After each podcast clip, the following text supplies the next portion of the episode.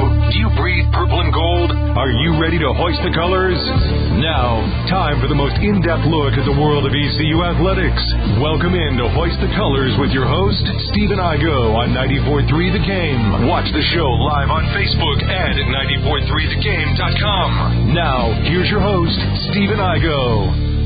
All right, welcome in to Hoist the Colors on 94.3 The Game. Big day of college baseball in Greenville, North Carolina, as the North Carolina Tar Heels are going to roll into town to face the East Carolina Pirates for the third time this year. The guy to my right, Scott Rogers, he's the baseball play-by-play announcer for 94.3 The Game and the Pirate Sports Network. You'll be on the call tonight, Scott, so I don't know. I feel like there's always a, a buzz in the town when the Tar Heels or anybody, NC State, somebody locally rolls into town. So you kind of feeling that already? Yeah, absolutely. And you know just how important this game is tonight for both clubs. I think gives you a little bit more better atmosphere tonight, a little bit more to it than what it normally would be. But it's going to be a sellout crowd crowd tonight, and you know we saw what it was like back in February when North Carolina was here. It was an awesome atmosphere, and now that the weather's a little bit warmer and we're further into the season, I think it's going to be awesome tonight. Yeah, back then, I mean, it was like a regional atmosphere in February. It was Mm-hmm. crazy, man. And it looks like tonight's kind of maybe maybe kind of windy, low 60s, dipping into the 50s. So, but I don't I don't think that's going to discourage people from showing up. No, not at all. You know, I think it's already a sellout crowd tonight, and you know, I've already gotten texts from people saying they're going to be there at like one thirty or two o'clock. They tailgating, so the atmosphere is going to be unbelievable, especially in the jungle tonight. Yeah, five o'clock first pitch, not six like usual, just due to all the exams going on in North Carolina coming over during exam week. ECU also in exam week, so kind of a rare exam week, uh, midweek matchup. So excited about what this game means. We're going to talk about what this game means for both teams because really, North Carolina is a little bit on the bubble. East Carolina has gone from a potential host, at least as of now, uh, you know, plenty of time left in the regular season, but a potential host to probably a two seed as things stand today. I want to get into that. Uh, also want to let you guys know we are streaming live on Facebook. We're live on YouTube. If you want to comment, if you got a question for Scott, if you got a question for us, uh, drop it. We'll get to it. We got some questions on the Hoist the Colors message boards we'll ask you about uh, later on. We'll be visiting with Scott Rogers. We also got scheduled to appear C.J. Johnson, ECU, former ECU receiver, now signing with the Seattle Seahawks, going to reunite with Holton Ahlers. They just can't get away from each other, Scott. So. They can't. it's still crazy to me that nobody got drafted from this class. I know. but glad to see that a lot of people did pick up the free agent sightings.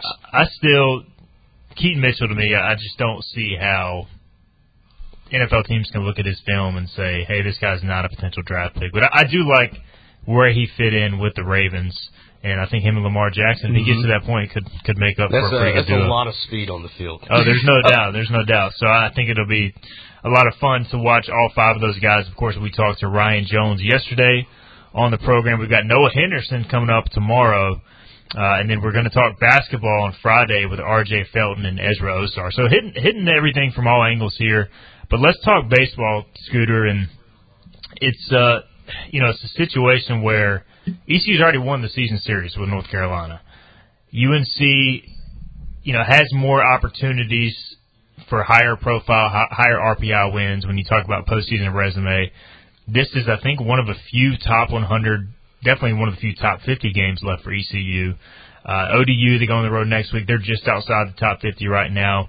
And then they host Campbell in the final midweek game. So you got three midweek games, all of them important. But you look at North Carolina right now, they're down to 39 in the RPI. They're on the bubble, according to the latest projections. Is there a, a team that has, I don't know, is, is, it a, is it a more important game for either team tonight, or is it about even? I think it's about even. You know, if you want to look at it a little more closely, you might say that it might be a little bit more important for North Carolina tonight just because it's a road game for them. But I think overall it's pretty even. You know, especially like you said, there's not a ton big RPI games out there left for East Carolina other than Old Dominion and Campbell. And so I think being able to pick up that win tonight would be huge for that, as you said, because there's there's just not a lot out there. You know, everybody knows how down the conference is this year, which will improve next season with the additions coming in. But right now, I think that if East Carolina could pick up a win tonight, it would get them back closer to that hosting spot.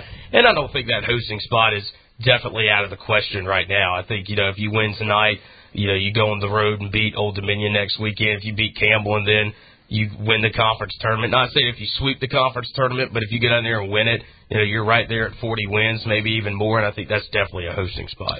Yeah, we have our Hoist the Colors uh, ECU Baseball Roundtable podcast on Monday, and we, we kind of we discussed some of the similar things. Like to me, you have to find a way to at least win a share of the regular season, maybe even outright, and win probably the conference tournament. But if you do those two things and you get 40 plus wins, naturally your RPI is going to go up because they got to go on the road to Cincinnati, got to go on the road to USF. So that's going to, you know, those teams are weaker on paper in terms of the metrics. Not saying they're bad teams, but um, that'll help you at least go on the road. You got to improve your road record. But I think by virtue of winning those games, you'll move up the conference standings, and then you put yourself in a position to host. So those people that are saying maybe hosting's off the table, I don't think it is. And I guess the the biggest factor is to me we saw last year ECU, even in a weaker AAC, even with maybe some of the, you know, not top eight, top 50 wins metrics that you see in the past, by winning the regular season and by winning the conference tournament both in the same year, that spoke to the committee more than I think anything else. So I think that's going to be your most important factor. Yeah, yeah, and you know, you look at that, and I think one thing that the committee has also favored, if you look in the past, is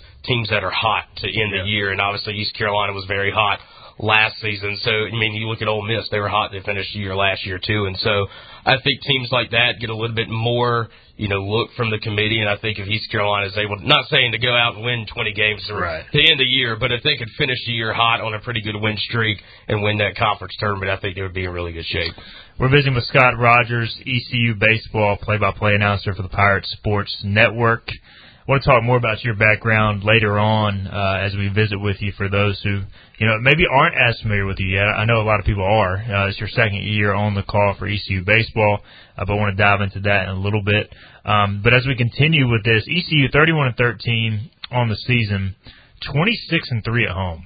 Scott, I mean that's remarkable. Now we'll get into the road struggles maybe here in a bit, but that home field advantage is no joke. We saw it on. Uh, Saturday morning. I have to make sure I get this right. Saturday uh, or Saturday afternoon, in the conclusion of the Friday game mm-hmm. for Game One of the series against Tulane. Just to come back, the crowd kind of wheels this team even when they're down. Yeah, absolutely. You know, you, as you said, Saturday was a great example of that. If you want to go back to February when we last played North Carolina, that was a huge part yeah. of that when the Pirates came back late in that game and you know, this home crowd is so special because I, I saw the other day, I think we're in the top 20 right now in attendance in all of college baseball. And averaging, you know, I think close to 4,000 a game, which when you look at a team that's not in a power conference to be averaging that much, I mean, that says a lot about this program and where we are and where this fan base is. And that's such a big part of this team this year. But that home crowd is unbelievable, you know, especially late in games. You know, we saw that on Saturday. It's just it's such a huge part of this ball game.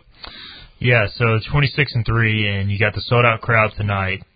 It's are we going to see another attendance record fall? We, it, so the first UNC game was that the new attendance record, even over the the Texas I believe Super so. Regional.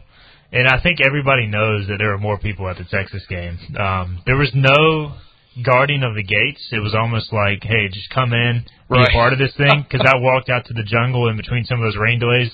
No offense to the event staff people, they were I think overwhelmed, but it was just like, hey, in and out, in and out but I think they put a cap on the numbers. So I don't know if we'll see another attendance record fall tonight. But the fact that you know, look, we're it's a school where the, the game's already sold out mm-hmm. for a 5 p.m. game on a midweek speaks for itself. So very very much looking forward to the atmosphere tonight. Get there early if you can. Like I said to Cliff Godwin yesterday, uh, just tell him UNC's in town. Maybe you can get a, a, a note to get off work a little early. Um, so five and nine on the road, Scott. That's the one big I guess, a black mark right now on ECU's resume. I mean, it, it, it just is what it is. 0 and 1 neutral site, so you could technically say 5 and 10 away from home. Still time to correct that, but how much of a how much of a black mark do you feel like that could be? I think it could be a lot. You know, it's definitely different than it was last year. You know, this team played so good on the road last season. But you know, you look at who the Pirates have played on the road too. You look at Houston, you look at Wichita State, which right now top two teams in the conference. so it's not like they're losing to you know bad teams on the road right now, but you still you still lost road games and. You know, you can you can say what you want about that Wichita State series, about the travel issues getting there, if that played a part in it or not. But this team definitely has not played their great that best on the road this season, and I think that will hurt them a little bit in the postseason resume. But you know, if you pick up two or three wins this weekend against Cincinnati. You still have the road series at South Florida, and you still have the road game against Old Dominion as well. And that's, all of those games are going to be winnable for this team. So if you pick up all those wins right there, you know that that record looks a whole lot better. And so I think this team's at a really good spot to improve that road record this year. Yeah. So how much did you enjoy your your trip to Wichita? It was uh, it was interesting. It was interesting. I uh, was not feeling my best once I got there, uh, which listeners have probably been able to tell on the broadcast over the past week or so. But uh, yeah, it was a fun one. That bus ride uh, from Dallas to Wichita was interesting. Was able to get some schoolwork done, some prep work done, taking advantage of it. As uh, the guys also got some of their schoolwork done while we were on the bus too. So. uh it was definitely an interesting trip, but you gotta give props to Blake Hardigree and the job he did to to get everything there. And you know, there was a there was some worry there for a little bit on when the bags were going to get there because nobody really knew anything. But uh, Blake did such a great job on that trip, organizing everything. And the biggest thing about Blake is he's calm so much right. through situations like that. If you know Blake Hardigree, he's such an upbeat, positive guy, and that was one thing that he did was he kept everything positive and kept everything moving that weekend. I tell you what, if, if if people are familiar with Blake and just kind of the inner workings of ECU's baseball program, and, and look, Cliff Godwin gets a lot of credit; he deserves it. But Blake, in many ways, is the glue that holds it together. Obviously, Jeff Palumbo and the the rest of the assistant staff, but you probably see it firsthand when you go on the road. Cliff is the guy who sets the tone, but the guys behind him and, and guys like Blake, and Blake's been in the program a long time mm-hmm. now um, those are the people who make this thing go. I mean, it, undoubtedly, right? Oh, absolutely. And know, people don't realize how much those operations guys do, especially on road trips. You know, it starts. You know, they're the first one there in the morning. You know, they unlock everything. They get the bus ready. They get everything loaded. They make sure everything's packed. Uh, you know, the first thing he does on road trips normally is you hand out the per diem money. You get breakfast there for the road trips. You know, all the team meals he takes care of on the road trips. And there's just so much planning that he does ahead of time too, you know, with travel and hotel rooms, that sort of thing that people don't see and how big of a job that is. And he does such a great job with it every single year. We're visiting with Scott Rogers. Scott, let's get into this uh, matchup with North Carolina tonight. Again, 5 o'clock first pitch, a little earlier due to the exams. North Carolina is an interesting team. I mean, look, they're, they're always going to be super talented. And to me, the UNC I grew up kind of watching, it, you know, in, in that following ECU baseball, UNC could always pitch. I mean, they always were dominant on the mound. It seems like that's kind of flipped a little bit. They can really hit. Pitching has been inconsistent the last couple years.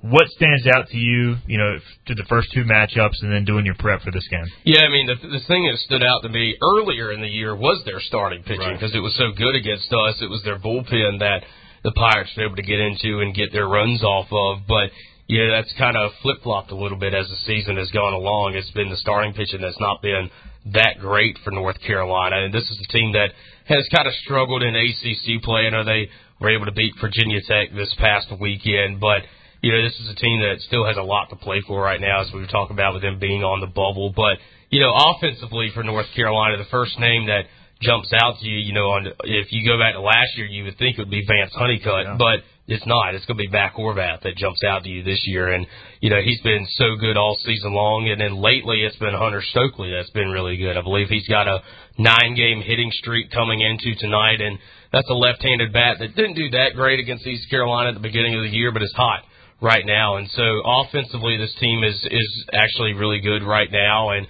there's still there's so much talent out there. I mean, you like I said, Stokely, you got Horvath and freshman All American and Vance Honeycutt, and then Tomas Frick behind the plate is another really good hitter for this team. And so if you can silent them offensively, which I think we can, you know, we saw that earlier in the year when we played them, and if we can get into that bullpen, you know, that should be a really good recipe for success. And Cliff Godwin talks about that too, you know, getting into the other team's bullpen. We saw that against Tulane this past weekend. If you're able to do that, that's really a good recipe for success. Yeah, Mac Horvath, 19 home runs. I mean, that is no joke. A 736 slugging percentage. And, and by the way, he's also stolen 21 of 24 bases. I mean, he's doing it all for him right now. He's picking up a lot of MLB draft buzz yeah. right now, too, just because of how good a season he's having. Yeah, Honeycutt was kind of, and he's only in his sophomore year, so he's draft eligible next year. A lot of people project him as a first rounder. Mm-hmm. But yeah, two down to 254 average, and again, batting average doesn't tell the whole story. But the strikeout numbers are really high for him, 44 Ks, which is second highest on on the team. Uh, still hit 11 bombs, still stolen 18 bases, so like he's still a dangerous guy. Uh, and then, as you mentioned, Hunter Stokely, 348 batting average. So definitely guys who can hurt you up and down the lineup, hit the ball out of the ballpark a lot. We saw that earlier this year, both in Chapel Hill and in Greenville. So Connor Bovair, I, I think that's the pronunciation. I Yep. get it right. Um, you're the play-by-play guy, so I, I, I can count on you to help me out. Uh, he's getting the start tonight. He's been their, you know, their number one guy. Started off the year pitching on Sundays, right? Um, for uh, for or I guess pitching Saturdays, but he pitched the Sunday game maybe against ECU Yes. because of the cancellation. So he's he's their number one guy. He's starting tonight because UNC doesn't have a weekend series. Mhm. For those who are saying, well, why is UNC throwing their best against ECU? Um, what do you expect from Connor? He pitched pretty good against ECU in the first game. Yeah, I mean, he pitched really good against us. I think he went six innings before, you know, that last inning, the Pirates were starting to get to him a little bit. But as we saw earlier in the year, starting pitching was really good against the Pirates. So I think if they can replicate that tonight, you know, it, they're going to have, or try to have some of that success against East Carolina. But then again, this starting pitching staff from North Carolina, looking at them over the past couple of weeks, have fallen off a lot since they were at the beginning of the year. And so, you know, I think there's a lot that you look at tonight. You know, obviously Bovair's not going to go out and throw, you know, six or seven innings tonight in a start. You know, we'll probably see Max Carlson a little bit too, who pitched really good against the Pirates earlier in the year, especially with them not having that Yeah. weekend series this weekend. And then their bullpen guys too. You know, there's also some some good arms down there. It has not been that great over the past couple of weeks, but you know, there's still some really good arms down there. And so I think tonight starting pitching is going to be interesting because you look too, you know, with Garrett Saylor making this start, East Carolina switching things up a little bit in the midweek with putting Zach Root in the rotation this weekend, and so I think pitching is going to have a, a big impact on tonight's game. Yeah, what was your take on the, the kind of the changes? We, we had Cliff Godwin in studio yesterday. He, he announced Carter Spivey going back to the bullpen, which is where he succeeded so much last year. Brute, the freshman, getting the start Friday, as you mentioned, and then rolling with Josh Gross on Saturday. Just your take on kind of the changes there. Yeah, I mean, I like it. You know, it switches things up a little bit, and obviously this team has has not been playing their best over the past couple of weeks, and so I think switching things up a little bit gives it a new look. You know, especially with it being a series against Cincinnati, you've already seen them once this year, so you know what you got to do going in. And with the way Zach Root too has pitched over the past couple weeks, I mean, he had a really good start against Tulane, and for him to have two starts last week with him starting that game in NC State, I think says a lot about how good he pitched against Tulane. But as Cliff Godwin said on your show, you know, going back to kind of that closer's mentality of, you know, go out, you close out that first inning, you feel good, all right, go back for the second inning, do your same thing, that sort of thing. And putting that mentality back in these pitchers, I think, is a good look for them. And, uh, Going to be fun to see it this weekend, and it's going to be cool to see Zach Root as a freshman make a Friday night start. You know, I'm not sure when the last freshman it was that made a start for East Carolina. Going to look into that before we start prepping for Cincinnati. Um, but it's going to be fun to watch him, and going to be interesting to see what happens on Sunday too of that series, whether Yeah. who they go to with a start. And you know, Jake Hunter's looked good over the past couple of weeks. You know, I think that you could see him sneak into this rotation at the end of the year too. And there's just so many options you could go with with this pitching staff. Yeah, TBA has been good for ECU in the past. We'll see if that continues uh, this weekend. All right, we're going to take a quick break. We're visiting with Scott Rogers of the Pirate Sports Network, ECU baseball play-by-play announcer. We're going to get into his background on the other side. It's his second year. Still a student at ECU, right? Uh, about two more or a month or so Yeah. left. So we'll talk about that and how he's finishing up and, and much more on the other side. You're listening to Hoist the Colors on 94.3 The Game. We're live with Stephen Igo on 94.3 The Game. Hoist the Jolly Roger! Now, back to Hoist the Colors. All right, welcome back in to Hoist the Colors. St- uh, sitting beside me is Scott Rogers. He is the baseball play-by-play announcer in his second year with the Pirate Sports Network.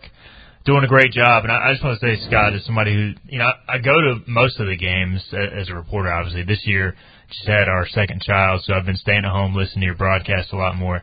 Just want to give you kudos, man. You, you've you've you've improved a ton. Not that you weren't good last year. I'm not trying to say that at all, but it's clear you put in the work. Uh, the you know you you've you've dedicated yourself to the position. Uh, you've you do the prep work. It all shows, man. So I just want to give you kudos to that. I'm not trying to butter you up for coming on the show, but uh, you've done a great job, man. I know you got a lot going on with schoolwork, trying to juggle everything with the Greenville Little League. So I uh, just want to give you some kudos. Well, thank you. You know, it was a uh, it was an awesome opportunity to take this last year and step in and to be back for year two this year. But uh, yeah, I mean, I took the time and improved a lot. And you know, Jeff Charles helped me a ton yeah. over the off season last year, and being around him during this past football season and also during basketball season, you know, being able to pick up on things during those broadcasts to, to help the baseball broadcast as well. But uh, yeah, I mean, it, it's been an awesome run so far, and uh, looking forward to keep it going here in the future, and maybe even longer than that. And obviously, you you know, you like myself, you grew up in Greenville. Mm-hmm. You know, you grew up watching the Pirates, and you know, there, there's something to be said for like there's obviously a professionalism you have to have, both as you know, in my case, a writer or broadcaster, in your case, a broadcaster as well. Um, but you know, we all get into this business because we we love sports, um, and so you do have to separate kind of the fandom from you know doing your actual job. But I've always said for people who are like, oh, you can't be you know you can't be biased or whatever in your in your role. Um, you know, yeah, it, doing what we do kind of takes some of the bias out of it, but at the same time, I think it adds to what we do as well because we know what East Carolina fans want we grew up as you know just that, so we kind of identify with them, and I think that that goes a long way. Just your thoughts on that in your role? Yeah, I mean, absolutely. You know, that as you said, you know, you you do have to kind of take that fan portion out of it, but that's also a a good thing that you have in this because you know you grow up around this program, watching it for so many years. You already know the program. You know what the what the program expects. You know what the fan expects. That sort of thing, and so I think that's one thing that helped me a ton last year stepping in very quickly because, you know, I only got the job, you know, a couple of weeks before right. the season started. But being a fan, I already knew what the team was like. You know, I already knew what was coming in. And so it wasn't like I was learning a whole new program or anything like that. Um, and the same thing this year, you know, you just going off of last year, you know, learning so much and, and and knowing this program I think helps me a ton. You know, growing like you said, growing up in Greenville and being around it for so many years helps. And yeah, that's the biggest thing for you know football and basketball too. You know, you look in the future and you know you you know how like last year. You know, Jeff Charles. You know, obviously he's been around it for so many years. You know, he had known this program for so many times in basketball too. And I think just being around the program helps so much for for so many different reasons. Yeah, I just noticed, you know, when we do our game threads on hoistthecolors.net that every time it seems like the further we go along, the, the more they, you know, talk about your work, how good of a job you're doing. So people are noticing. Just wanted to, you know, bring that up as well. We do have a question, by the way, on the HTC boards. Uh, the Black Pearl wants to know what's your favorite thing about work, working with the legendary coach O, Gary Overton. My favorite thing probably would just be, you know, one of the things we just talked about with knowledge of the program, but just the knowledge of the game of baseball. You know, I bounced so many things off of him, you know, in different situations. Like, you know, this past weekend, you know, you looked at Tulane and, you know, everybody who watched the series probably recognized they had some interesting defensive alignments yeah. at time. And so bouncing those questions off of him, like, hey, Coach O, you know, never seen this before. You know, why why would they do this? You know, and just for him to to answer those questions because he had been around the game for so long. I think that's one of the the cooler things. And you know, just like we were just talking about, he knows so much about this program. You know, being the all time winningest head coach of this program, being a Hall of Famer. Uh, you know, just hearing the stories that he has from when he was coaching and, and hearing stories from other players that played for him about how he was as a coach, I think is is one of the really cool things because, as you said, he's a legend. He's a Hall of Famer, and to to work with someone like to work with someone like that every day is a real joy. I I just can't imagine Coach O as a coach because, like, I don't know, I've gotten to know him so so good as a friend, as I'm sure you have. Like, I can't imagine him being on the field like cussing somebody out. right, he's too nice. Yeah, he's too nice. Maybe I don't know. I mean, maybe he, he. I'm sure he had it in him back in the day. Maybe still does. I just haven't seen it firsthand. But he he's definitely one of the best people around. Oh, absolutely. I actually asked him this question uh, a couple weeks ago. I asked him if he was ever ejected from a game, and he said he was never ejected from a game wow. in his coaching career which I think is very impressive. That's yeah. Uh, we won't see Cliff Godwin uh, matching that quite yet. It, it seems like we're almost to the point where Cliff is due for another one. I don't know. It, I mean, probably so. Coming yeah. up here soon. And with North Carolina in town, if the things don't go the right way tonight, we could see it tonight. You never know. I thought we were going to see it against Tulane with uh, Yeah. our our 15 minute delay that we have because of a count being reviewed and a play being reviewed in that Yeah, game. You never know. We could do a whole show on umpiring. I, I don't know. I don't want to go down that path. We we- got the ref sitting right over there. Yeah, that's too. true. That's true. we got Philip Pilkington in the house. Hank Hinton, our live studio audience. What's up, he's Hank? uh, he's always hanging out. So, but no. So we talked about the Wichita trip earlier. You know, you, uh, we were texting some, and you said, uh, you know, the stadium itself is very nice, Mm-hmm. the campus.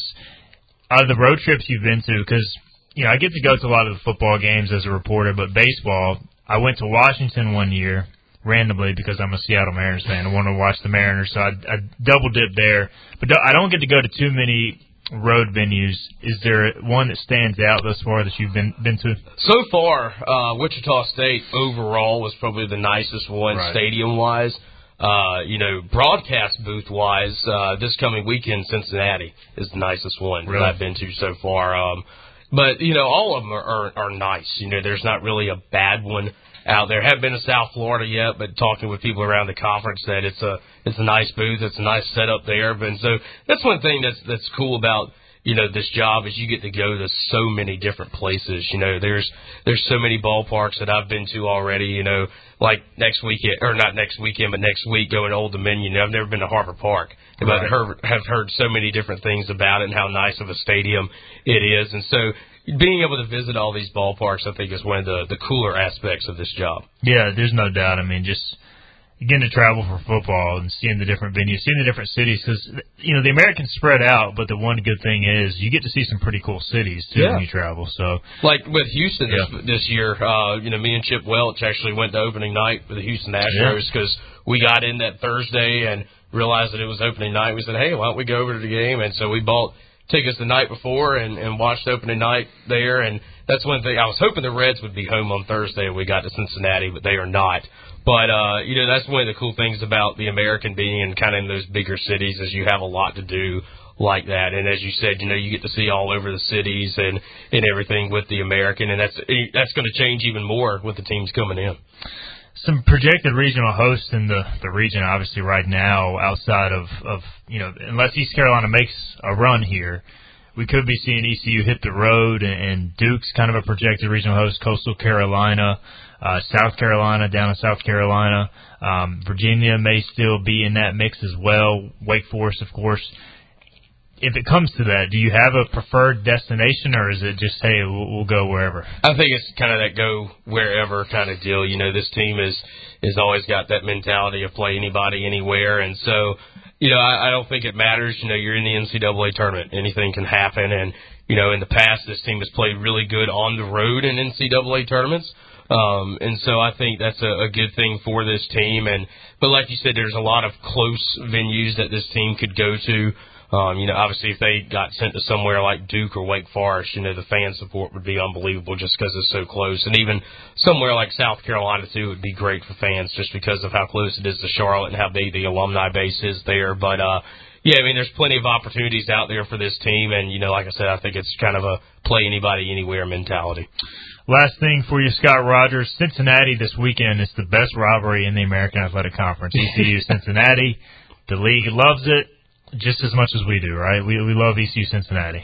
Absolutely, it's a uh, it's an interesting series. You know, obviously they did it with UConn when they were in the American, but uh, Which was a little bit better because Yes. UConn was really good. W- Yes, absolutely. But stadium wise, Cincinnati is definitely better. But Yeah. uh, this is a uh, much different Cincinnati team that we're going to see this weekend compared to what we saw just a couple of weeks ago. You know, they picked up a sweep against South Florida this past weekend, and they're they're playing much better. You know, they sweep South Florida, beat Tulane two out of three, and so this team's playing pretty good baseball right now. And with us going on the road playing there, they're going to be jacked up just because they're playing good, and they're obviously going to want to beat us just because of who we are. And so I think it's going to be a fun series this weekend against the Bearcats.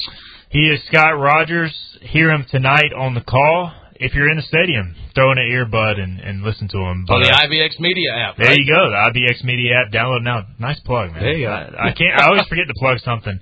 Uh, but Scott, you're doing a great job, man. Enjoying listening to you. And uh, thanks for coming in. I know you're busy, so thanks for everything, man. Absolutely. Thank you, Stephen. That's Scott Rogers on the other side. CJ Johnson just texted me that he's ready to go, so we're going to try and get CJ Johnson on the phone. We're also going to have Philip Pilkington join us to close out the show. Maybe he'll sit in on the CJ Johnson interview as well. We'll have him over here shortly. So you're listening to Hoist the Colors on 94.3 The Game. On the other side, we'll talk to the former ECU receiver who's now Seattle bound. It's game day, Pirate Nation, as East Carolina looks to sweep the season series against North Carolina. This is the Pirate Report on 94.3 The Game. Sponsored by the IBX Pirate Partners, Moore's Old Time Barbecue Chicken and Seafood, Fantastic Sam's Cut and Color, and Carib Sea and Emerald Isle. Everything you need to know in the world of ECU athletics. This is Hoist the Colors with Stephen Igo on 94.3 The Game. All right, welcome back into the program. Uh, Hoist the Colors on 94.3 The Game. Philip Pilkington has joined us in studio. Philip, what's up? How's it going, Steve? It's good. It's good, man. It's good. I'm I'm excited to talk to our next guest. We got him on the phone. He is C.J. Johnson. Off to the NFL. We talked to Ryan Jones yesterday. We talked to Noah Henderson. Uh, we're going to have that interview for you on Thursday. But CJ, how does it feel to be to be heading to Seattle, man? Oh man, that's a that's a real dream come true, man. I've, I've dreamed of this since a little kid, and uh, just just the opportunity that was given to me is wonderful. Take us through the process, and I know that you were probably hoping to hear your name in the draft. There was some speculation you could go in the later rounds, and but it seems like a great situation either way. Like, when did you first start really hearing from Seattle, and kind of walk us through what that phone call was like when you got the news? Oh man, it was um the whole process just was just was a blessing um in disguise, man. Just uh just going through the whole process. I mean, you don't really you don't really you don't really pick up on a lot of things because the process is so it's so like it's so here and there. Like you're you're just traveling a lot, traveling a lot, and you just don't you don't have time to just stop and take in the moment because you're doing so much stuff. But uh just over the last couple of days, man, just letting everything sink in. I've been able to, uh, like, just really thank God for, uh, everything that he's done because, uh, I know, I know this is a blessing because my grandma, my grandma passed away this, uh, this past football season. I was playing ACU and, um, all of her, all of her life, her favorite team has been the, uh, Seahawks because, uh, she only liked them because they're Jersey and Russell Wilson. So, uh, after Russell Wilson left, she um, she continued to like them because they're Jersey. So, I mean, I just know that's just God that got me to the Seahawks. did you did Dave and you know contact you at all, like going into the draft, or was it kind of one of those things where you know it happened out of the blue? Like I know with with Holton Ahlers, who's also going to Seattle, we'll get into that in a minute. It, it sounded like Seattle didn't really have a ton of interest in him pre-draft. Was it similar with you, or did they at least contact you a little bit?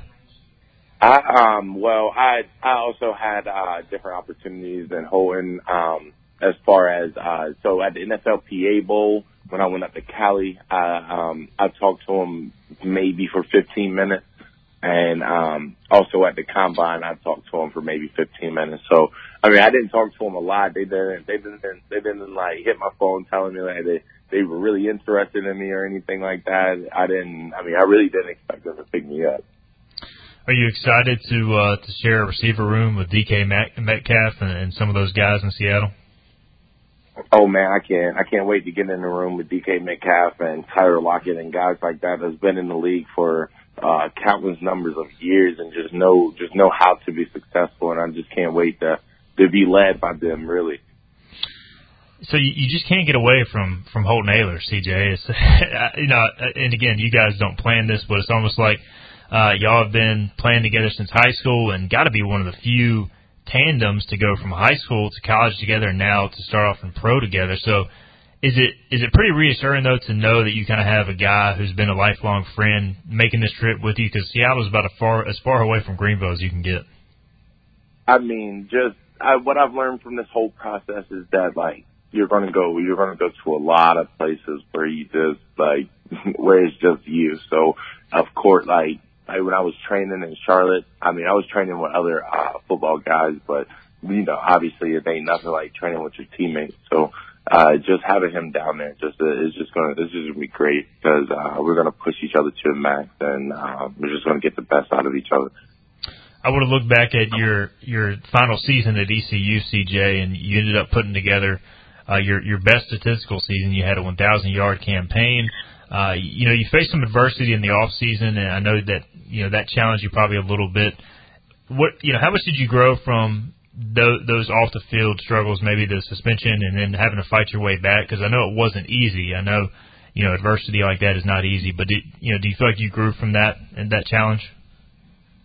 Man, I feel like I grew a lot. I feel like it, it really just changed my complete perspective of a teammate because uh, the the example that I was putting out obviously wasn't a good teammate. I thought I thought it was a good teammate at at one point, but now that I look back at it, nobody wants to be. I mean, nobody wants to be a teammate with that that type of guy that I was. You know, so I just just learning all of that and just knowing knowing all of that. Just I'm just striving every day to be a better teammate and just uh, play my role. And then you come back, you have the 1,000 yard season, and uh, part of that was moving inside to, to slot receiver. You had been an outside receiver, and this it sounds like that's what's going to be you know your role in the NFL at least to start with. So, how much do you credit that position change with some of your success, and also buying into that position change?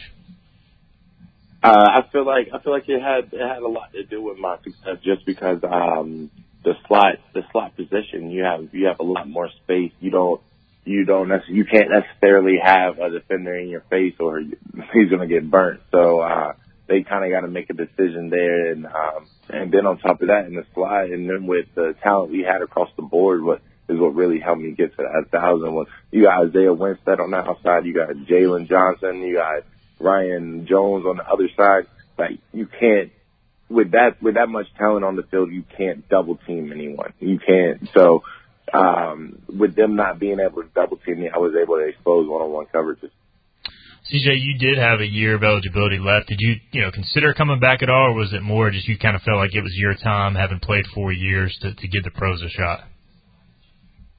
Um, I, I, I kind of knew, I kind of knew going into the season that um, I wanted to come out this year.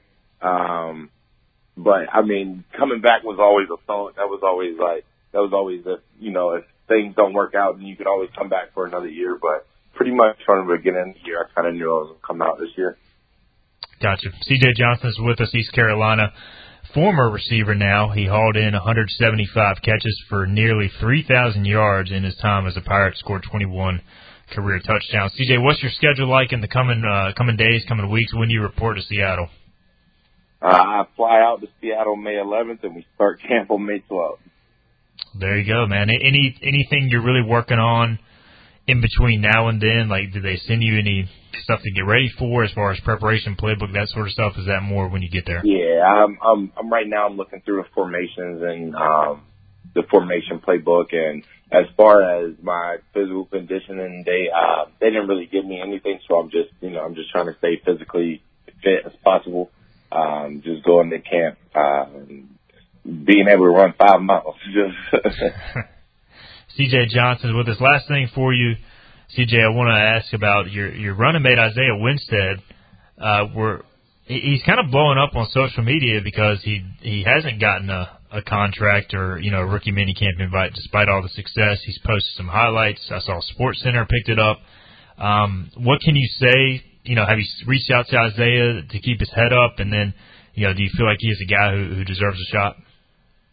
Oh man, I hey, all he can do right now is keep his head up. This guy's a dog, man. He he he showed he showed week in and week out at practice, at games, at wherever he was. He showed week in and week out that he was the dog and that he had what it took to be in the league. Um, like you said, I mean, some guys some guys get overlooked, but um, I definitely think whatever team picks him up is going to be a steal because like nobody got him during the draft and they should have.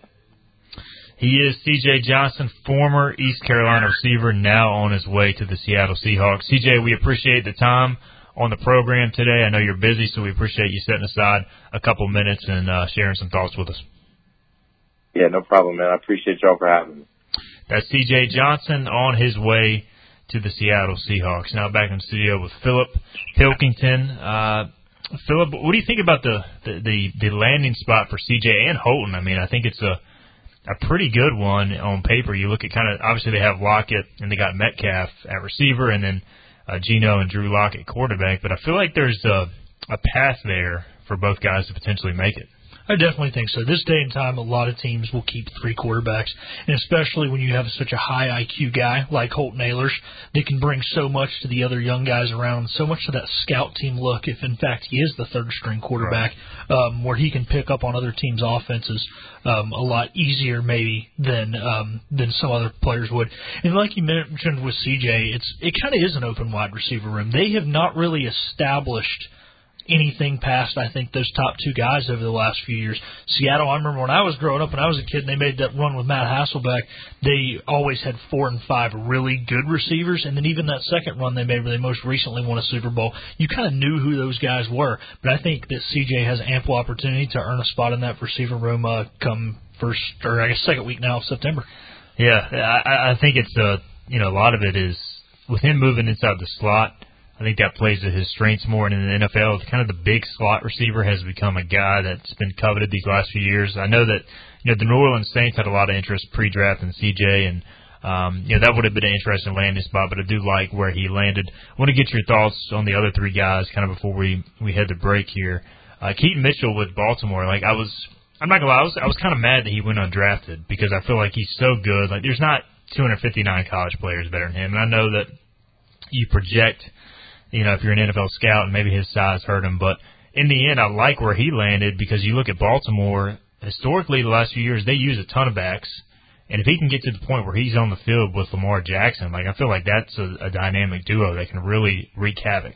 Yeah, because you know Lamar's good at getting the ball to guys in space, both through running the option as well as just dumping stuff off, and I think that plays into Keaton's hands, you know, tremendously. And like you mentioned, they're a team who really hasn't had a set number one back probably since Ray Rice. Right. And really, they've had a one A and a one B, and even the last few years, they've had three guys, you know, or more, you know, kind of rotating in. So I think it's a big opportunity for him, and uh, you know, really for all these guys. I think they have to keep the mindset that you're not just trying out for the team that you're on, you're trying out for all 32 teams. So many guys will go and get cut by one team, and within hours they're picked up by another there at the end of the preseason. Yeah, that that film is so valuable now, and you know, for the most part, a lot of teams already know who they're going to keep, and it's more, hey, who can we pick up for our practice squad? And it's hard to make the 53 as an undrafted free agent, and I do think even in Holton's case, like being a practice squad quarterback as a third guy is is a heck of a scenario for an undrafted free agent and something that you would take all day. So uh, I, I think those three guys in particular have a great shot. Talking to Ryan yesterday, Ryan Jones going to the New York Giants. Sounds like the Giants really like him and, and maybe see him as a guy. Hey, we can stash him on our practice squad. He's only played tight end two years. Maybe develop him with his athleticism. So um, another guy who can play kind of that big slot receiver like CJ and I think could find a role somewhere. It's just you kind of have to be patient when you're an undrafted free agent because it doesn't it doesn't happen overnight more times than not. No, for sure. And you know the other thing about Ryan Jones, I understand he hasn't played linebacker any right. time recently, but you know one guy goes down and they want somebody who knows the defense. I mean, he still played linebacker at a Power Five program at a national championship contending program for a reason, and I think that makes him very versatile to keep on a team, even if it's a practice squad thing, because they can throw you out there at both offense and defense. And coaches like guys are versatile, especially this day and time. Yeah, and Ryan's as athletic and as versatile as they come. So looking forward to seeing what he does in New York. And again, we'll be joined by Noah Henderson tomorrow. On tomorrow's program, we'll have Noah Henderson, who's heading to Buffalo. So five guys have signed the undrafted free agent deals. Uh, Philip will also be in with me tomorrow as we recap the UNC ECU baseball game. Let's take our uh, our last break. On the other side, some transfer news we broke on hoistthecolors.net last night. ECU got a big offensive line commit.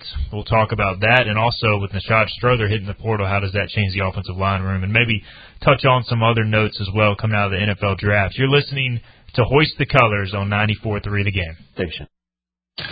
Here there be pirates. Back to Hoist the Colors with Stephen Igo. How good is this on 94.3 The Game? All right, welcome back into Hoist the Colors on 94.3 The Game. Philip Pilkington's alongside as we wrap up the program. I'm Stephen Igo. We we broke the news last night on hoistthecolors.net uh, that the Pirates have added a big transfer. Dustin Hall, offensive lineman from South Florida. And the connection here, of course, is Alan Mogridge is the new offensive line coach. He had been the offensive line coach at USF the past three years, so you have that familiarity. An interesting scenario here, Philip, where the guy was a USF grad transfer. He actually went to Duke for the spring semester, and then he re-entered the portal and committed to ECU. And, and he told me basically that you know he, he wanted to give quote unquote the Power Five a shot, you know, because he had played at USF, played in the American, and just didn't feel comfortable there. So he comes back now to, to Coach Mogridge, comes to ECU. He's got two years left, more of a guard. He's played center. He started five games at center, I believe.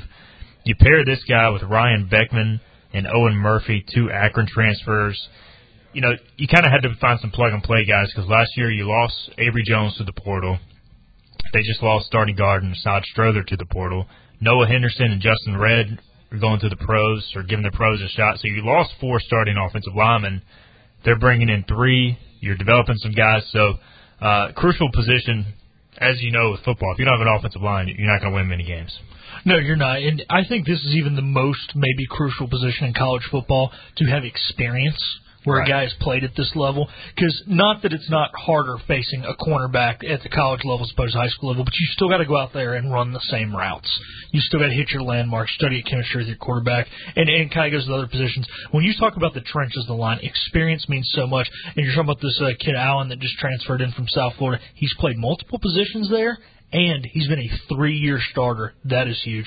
Yeah, I- I'm really excited to, and, and after talking with him, he just seems so much more at ease being back with Coach Mogridge and being in his comfort zone. Like I feel like he wanted to give Duke a try, and and it sounds like he ran with the ones and the twos throughout spring, from what I've heard. But just wanted to to come to East Carolina for his final two years of eligibility. ECU also recently picked up a cornerback transfer in the last few weeks, Rance Connor from Louisville. And then, of course, they had the two Akron linemen, and then also added a VMI kicker who just happens to go by the name of Jerry Rice. and he's short. He's a 5'7", 170 pound white kid named Jerry Rice. So he should get uh, quite a lot of memes, right, Philip?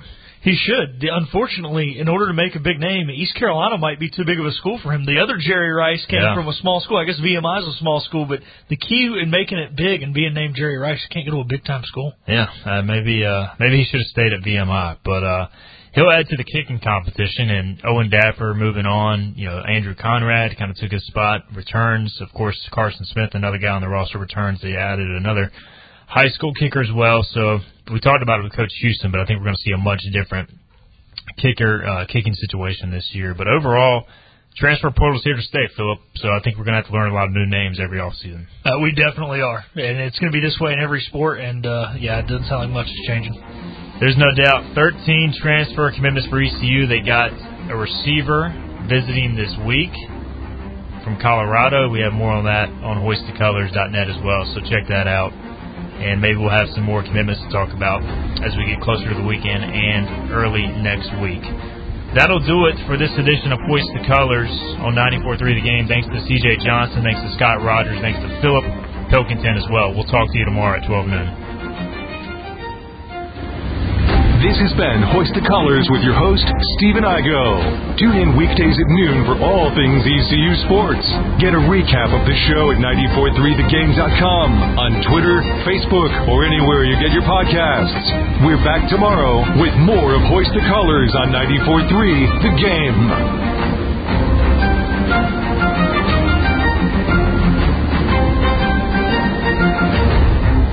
Hear 94.3 The Game anytime. X Media app. Is it free? Yes. The only app you need. I love the app. Download it for free in the App Store or Google Play and get to your favorite radio station in two clicks.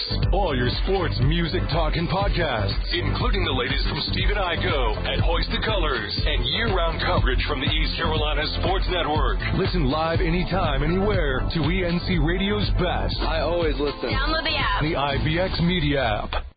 Turn your car into cash with an instant Kelley Blue Book